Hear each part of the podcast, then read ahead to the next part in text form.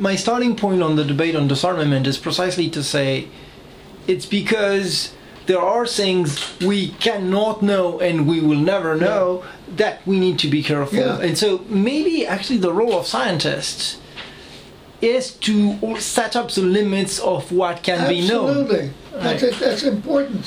What do you know? What can you know? The success of science is when you define a system that you under, that, that, that you identify and you un, un, can understand what it's doing. These are very simple systems that we solve in science, but it, know, there are limits to what you can know. And you know, we have no idea what would happen to a nuclear war once we cross the threshold to use hmm. the first nuclear weapon.